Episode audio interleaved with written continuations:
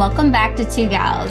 We are in the month of October and we are talking about breast cancer awareness. And last week we did an awesome episode with Dr. Jess, just giving us overview of how physical therapy can be involved uh, with breast cancer patients. And this week we're going to continue that topic, talking about something a little bit uh, similar but different. Um, and I'm excited to learn along with you guys. So before we get started, Dr. Jess, what is in your glass today? Well, this morning I am still on my cup of coffee. I'm halfway through. And so I keep it in this thermos because I have a tendency to start drinking it and then I get busy doing stuff. And so if I have it just in a mug, it'll be cold and then I end up reheating it a bunch of times and that's not good and gross. Um, so I keep it in my mug with the lid and it'll stay warm for probably a good hour. Um, so that's where I am this morning. Dr. Bob, in your glass. Uh, we I have just water. And yep. funny thing about this uh cup, I lost it like eight nine months ago, and I went to a two year old birthday party at a friend's house like two weeks ago, and they're like, "Oh, hey, by the way, we have your cup," and I was like, "I've been looking everywhere for that, so I'm happy to have it back." There we go. That's awesome. It's like a newfound find, even though it's old. Yes, exactly. Yeah. Um, so Dr. Jess, last week we talked about like just physical therapy in general and like what could we do? What are things to look for if you're going through breast cancer, radiation, all that. One area we didn't talk about is something you also are specialized in, and it's called lymphedema, mm-hmm. um, which is for those that don't know, it's like swelling. Um, but I'm going to let Dr. Jess, can you tell us a little bit more about lymphedema? Yes. So when we talk about the diagnosis of lymphedema, I always like to take a step back and first talk about what is your lymphatic system? Because we can't really understand something that goes wrong until we understand what normal is. And so the lymphatic system is something that is not well understood, um, even in the medical community, let alone, you know, just the general public. So when we think about our circulatory system, so our heart pumps blood, you know, throughout our body. And so we've got blood that is oxygenated, meaning it's got oxygen in it. And so that's what goes to the muscles to help them work and it, you know, perfuses all of our tissues. So, and then we have blood that comes in via our venous system. And so that's deoxygenated blood. And so that circulation is constantly going. And that's why we breathe air and the blood pumps through our lungs to get the oxygen in. And then we exhale and then we blow out the carbon dioxide. So that circulatory system is more commonly understood. At the same time, we have another circulatory system, which is called our lymphatic system. So, as the veins are bringing that deoxygenated blood back to the heart, our lymphatic system is working alongside the venous system to bring all the other cellular debris back to the heart to re enter circulation. And so, why this is important is because the lymphatic system picks up literally everything. All of the gunkus and yuckus and everything else gets transported in that lymphatic vessel, which is why there's a key difference between veins and lymph vessels. Oh, a couple key differences, but the biggest one is that if this fluid is icky, yucky, gross, it has to get filtered and cleaned. So the lymphatic system has lymph nodes, and those are the cleaning stations to filter out all the gunk before that fluid gets dumped back into the heart alongside the venous system. So the way I like to think about that is if we have a highway, right? We've got all these lanes on the highway and we've got a nice big divider, you know, a, a, pretty big barrier. So it's very clear who's allowed to be in these lanes and who's allowed to be in these lanes. So the veins essentially are like all of the electric vehicles. There's no like crap coming out of them, you know, there's not stuff flying off the back, you know, bumbling down the road and on the highway. And then we've got all of the other all the other lanes. So we've got the people that are just blowing smoke out of the back of the car, we've got stuff falling off the cars, all of that. So we've got electric vehicles and then everybody else. Everybody else are lymph vessels.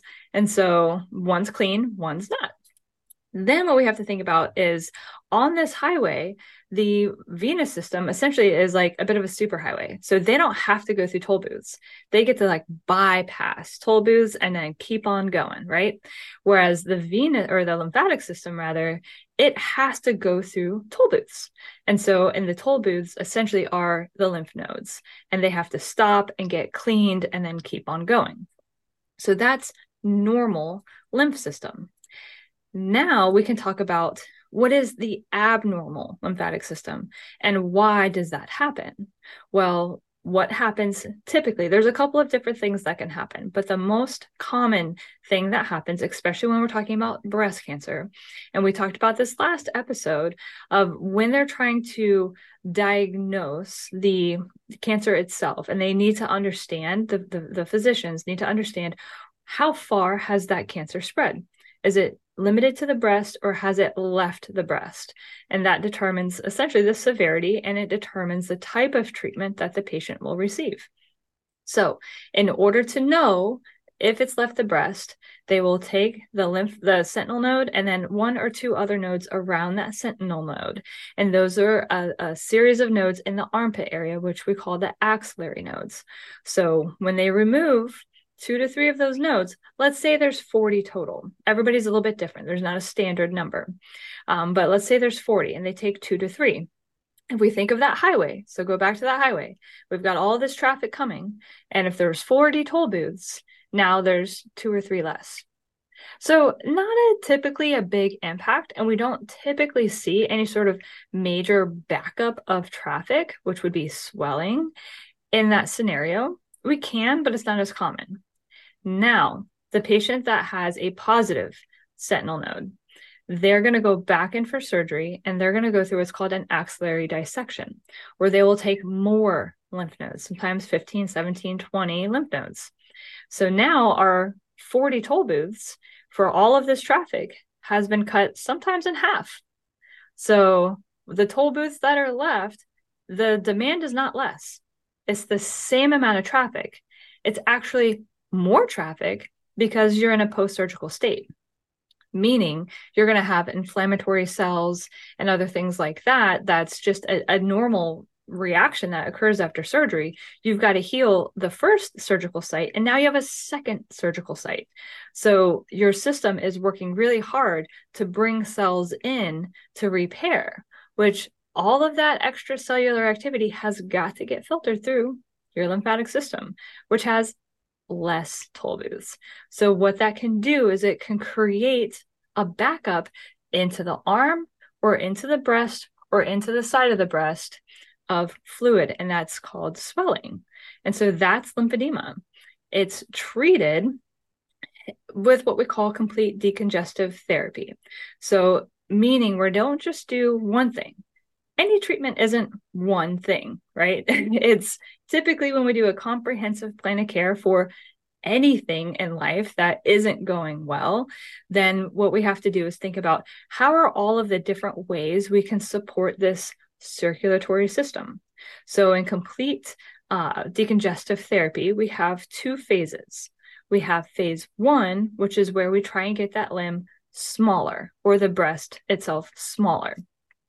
Phase two is where we maintain that uh, because these lymph nodes aren't coming back. They do have surgeries where they'll do a lymph node transfer. Um, it's called another one where they'll do what's called a lymphovenous anastomosis, where they'll use um, some of the veins and lymph and try and do an anastomosis. Um, it's it is not necessarily curative. Uh, I've I don't know that I've ever seen a patient cured, meaning that they don't have to wear compression uh, after the surgery. Uh, it can help, and it can help decrease the size of the limb. Um, but I, have I've never seen it actually have somebody be where they they never have to think about it, and their limb size equals the other limb size, and um, and there's no other uh, thought that has to go into it. So, but it can be helpful in advanced cases. Absolutely.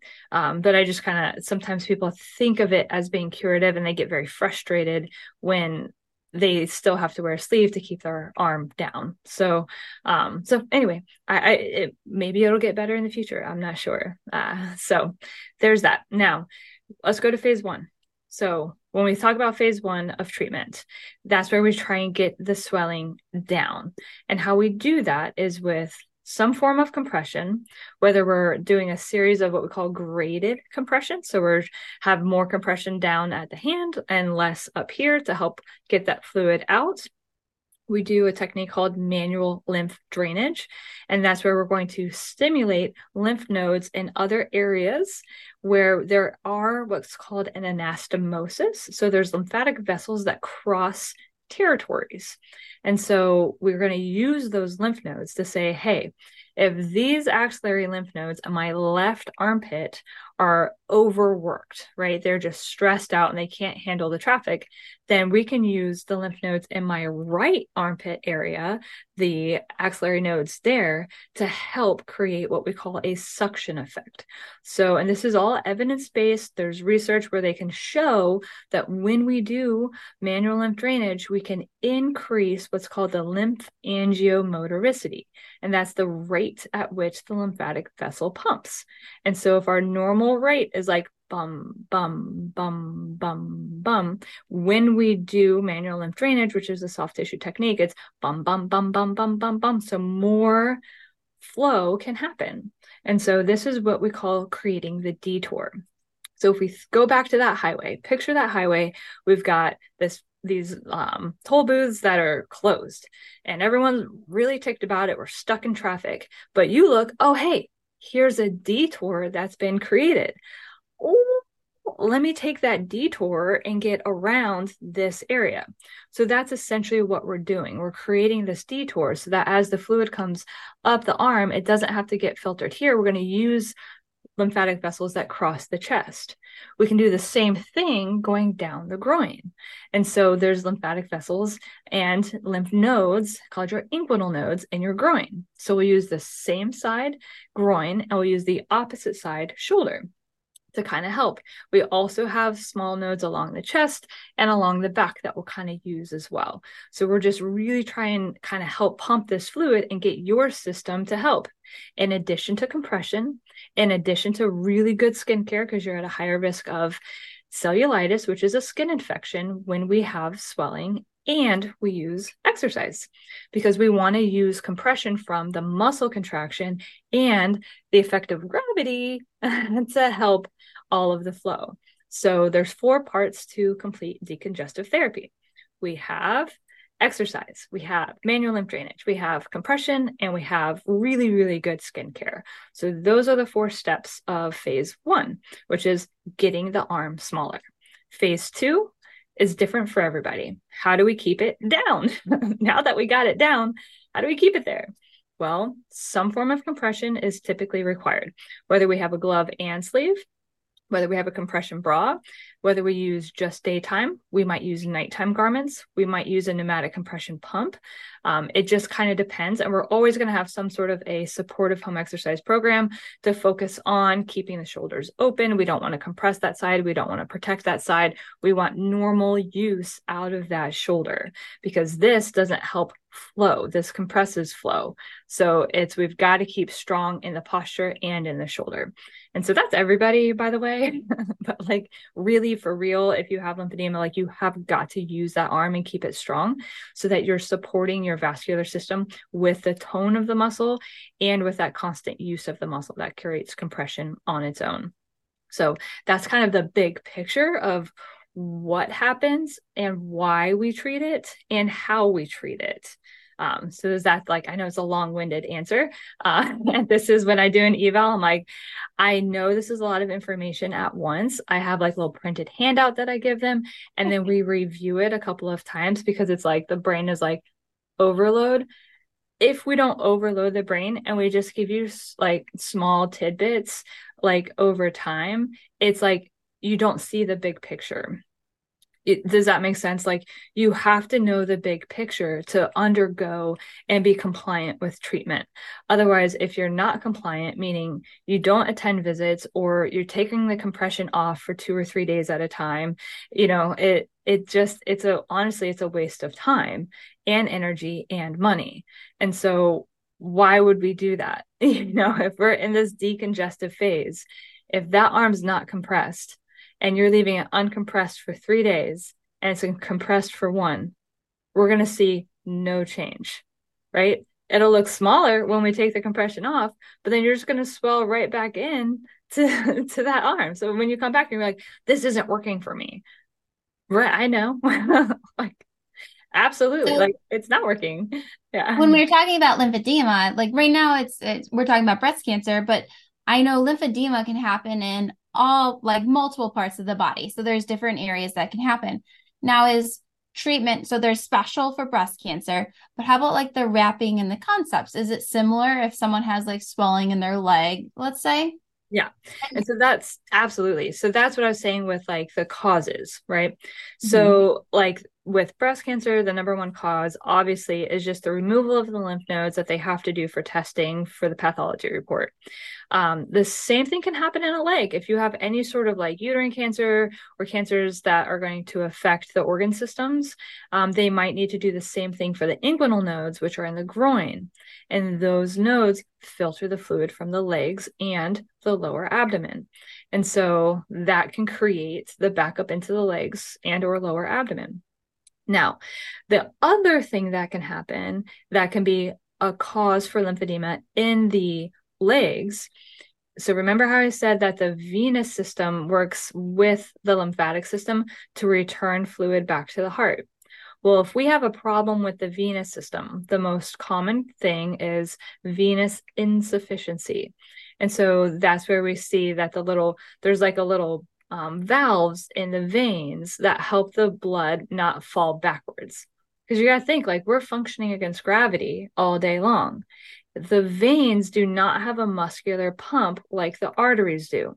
So the veins rely on muscle contraction and muscle tone to push that fluid all the way from the big toe all the way back to your heart. So that's a lot of work. So, if for some reason we have somebody that stands statically for long periods of time, maybe they work at a grocery store, maybe they work you know anything where you're just like standing but not moving a lot.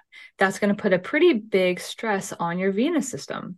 Uh, there's other you know even sitting long duration without actually like moving can put a strain especially on the calves and the feet because you don't have that muscle contraction to keep the pressure against the vein.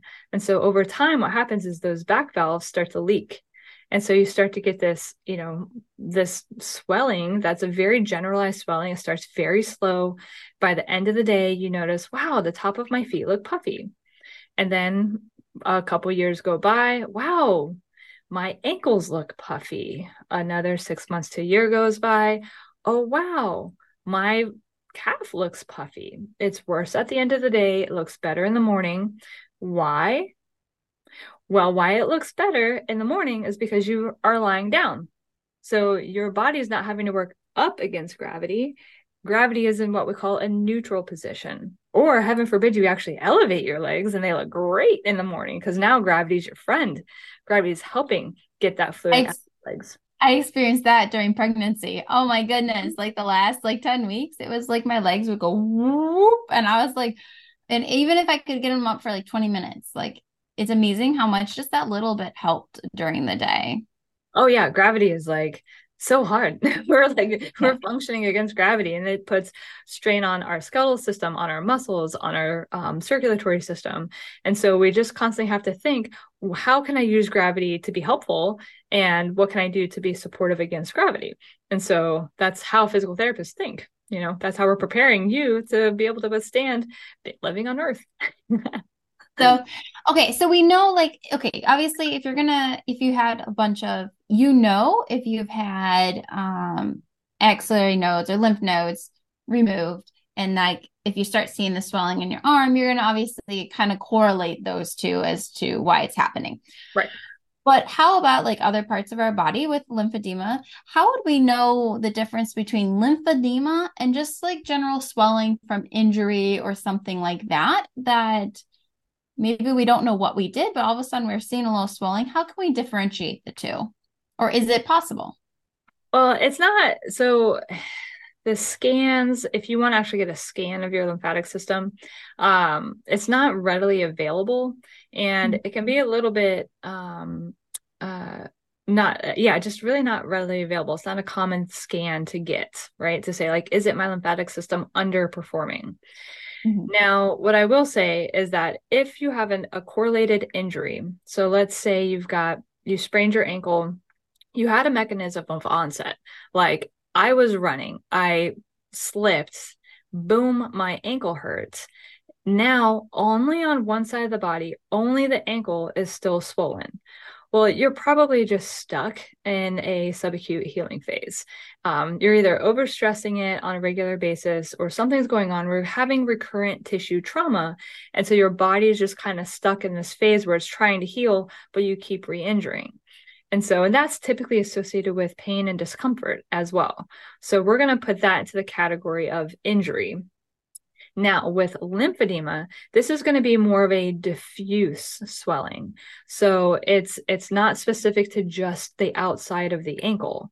It's going to be the entire lower leg or the entire leg or both legs or the leg and the lower abdomen or the face. It can happen anywhere, right? Anywhere that's that the lymphatic system is not able to withstand the stress that's placed onto it. So that's kind of like how we think about um, the capacity of the lymphatic system. So, on that same highway, so let's go back to our highway. If we have a stretch of highway, let's say that stretch is 100 yards, and in that period of time, 100 cars can go through the, through that stretch and maintain normal speed. Now, if 101 cars are on the highway, it's not going to maintain normal speed. You're going to slow down a little bit. 150 cars on there, it's definitely going to be, you're going to start seeing backup, right? So, mm-hmm. what happens when we have removal or damage to lymph nodes? Then the capacity, so that 100 cars, that's the capacity, that max capacity, that capacity goes down.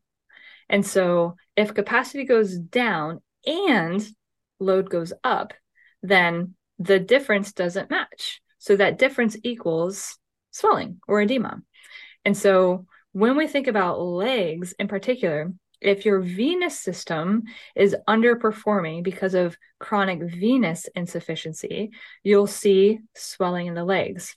That can get worse and worse because it's going to put load on your lymphatic system. Your lymphatic system is going to try and pick up the difference for what the venous system isn't able to do. And so now you can get what's called a secondary lymphedema or phlebo lymphedema. So vein starts underperforming, lymph load increases. Once the load surpasses capacity, we're going to see a problem with the lymphatic system. So the venous system is easier to scan. So typically you go to a vein specialist, they'll do some sort of like ultrasound and they'll kind of get a look at the flow. They'll see if anything's backing up, if there's, you know, they'll check for what's called a DVT or a blood clot, you know, something that's causing a stress to that venous system. And they'll say, oh, yep, here we go. This is what's going on. So that one's easier to diagnose. Once you know, once it surpasses um, venous insufficiency and gets into phlebo lymphedema, that's where we see it's much more of a gross swelling. So it's not just puffiness in the ankles and calves. We'll see it kind of coming up into the knee, up into the up into the thigh, and that's typically more both legs are involved versus just one um, that's you know we call that a bilateral involvement because you're not going to get typically venous insufficiency that's generalized just in one leg you're standing on both statically for a long duration years and years um, so that's going to be kind of how you would differentiate between those venous versus lymph versus injury that you're just stuck in subacute so we if we talk about treatment i you have mentioned for treatment for lymphedema we have um, besides exercise um, we have uh, manual lymphatic drainage, right, and compression. Compression. Yep. Um, and I remember there's a fourth one. Skincare. Skincare. Okay. So in therapy, what would that look like for? I know it's individualized for each person, but what will does manual lymphatic drainage and um, compression and skincare look like for a patient?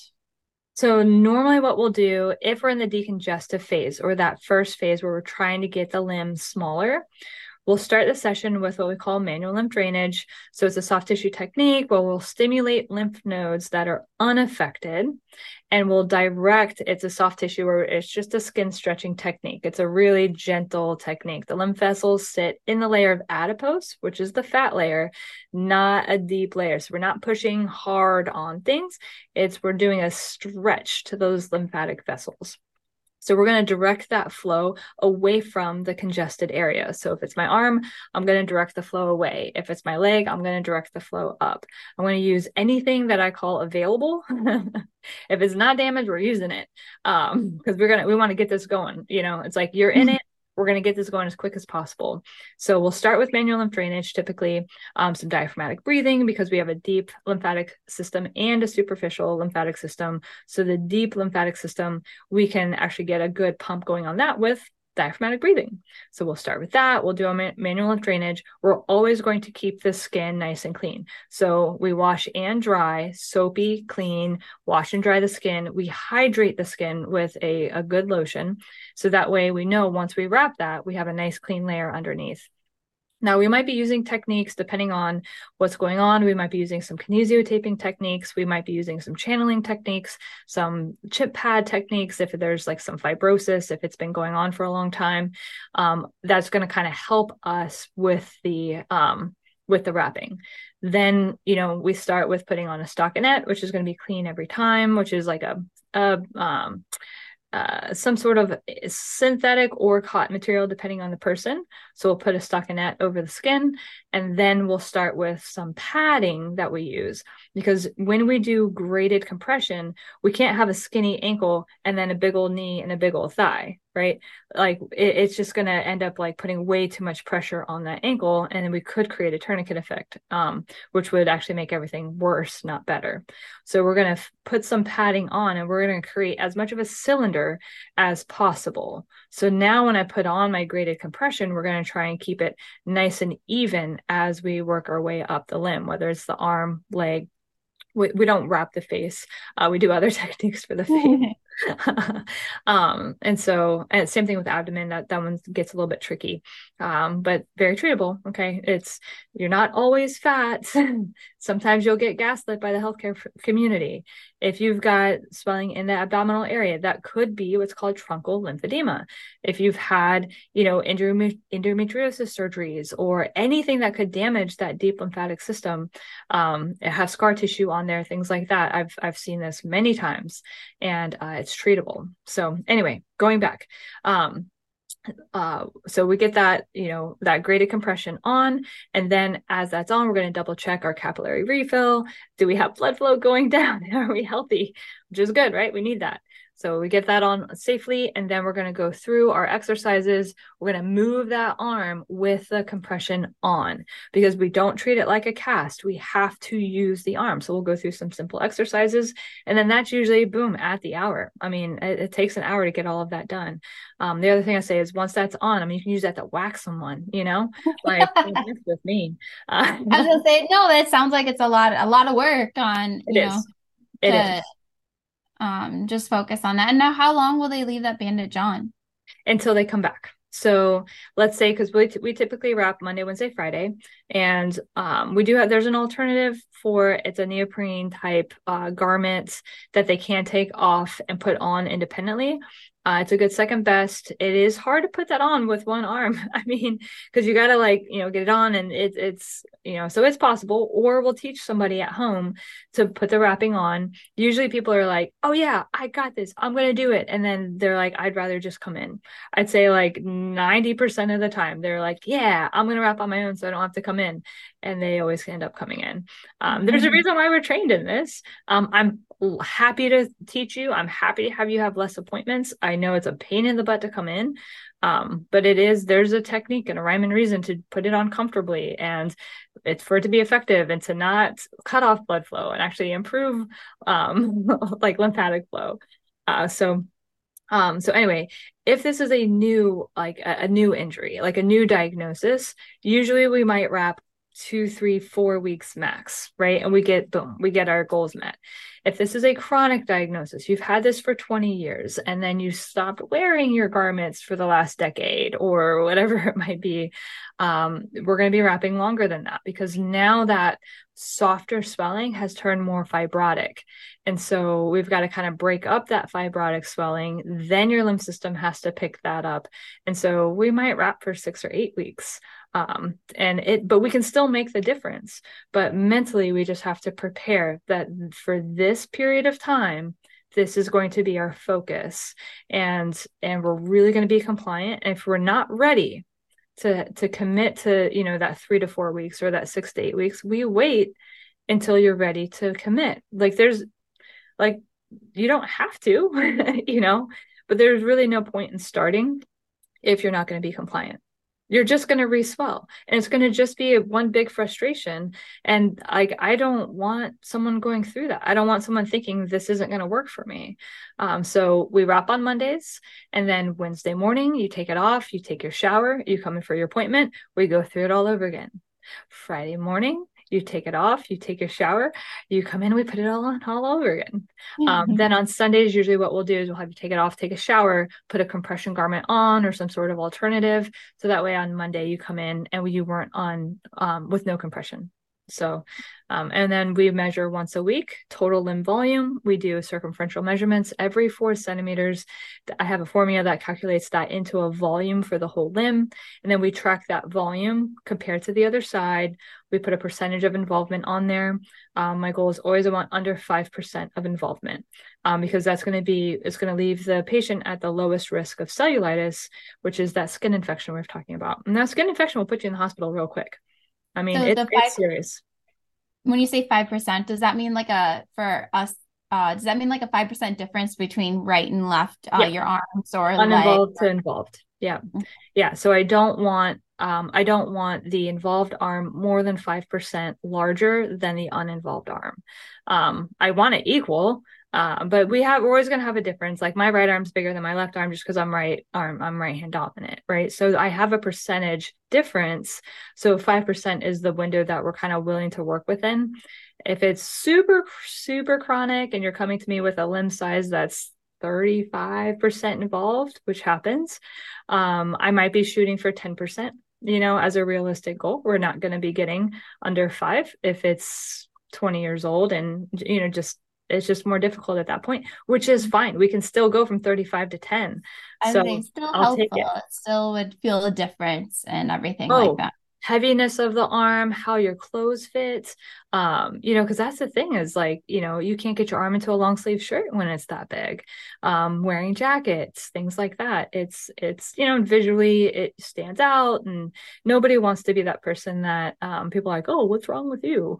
Um, mm-hmm. That doesn't feel good, right? Like that really doesn't feel good when when people point out like and they're loud about it. Like, what yeah. is the deal?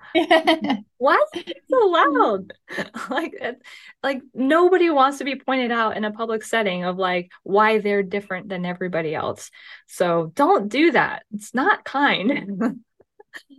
I have it happen to my patients oh. on a regular basis, and yeah. like it, it it's frustrating you know? I want to be there in the background saying like hey guess what? You know like let's actually redirect that comment somewhere else.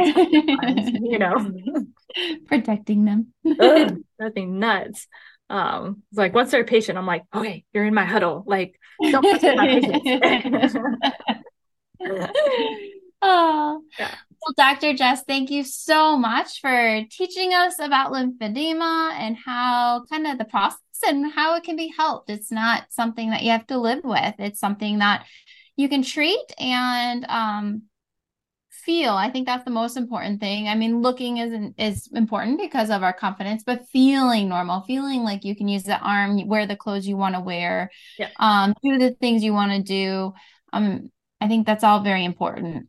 Yeah, and it's not it's not a painful thing it's not a painful treatment. It's not, you know, it's not like a total knee recovery or something like that where it's like, well, it's just hard. Um, it's it's not painful. It's just a bummer to have your arm wrapped, right? Mm-hmm. It stands out. People notice it. Um, so we just kind of do a lot of preparation for that. What are what are things that we could say back that isn't defensive uh, in order to just kind of redirect that comment? We really do a lot of prep work in that regard. Um, but it is possible to treat it. It's just a condition that needs to be managed in the long term. So just like when you get diabetes once you've got it, that pancreas is no longer functioning at a normal rate. So it needs management. This is the same thing. At the end of it, if we put a sleeve on on a daily basis and that's what manages it, awesome. There's no pills with side effects. There's no anything else. It's simply putting a sleeve on and it keeps it down, or a compression bra, whatever might be going on, compression garments for the abdomen or legs.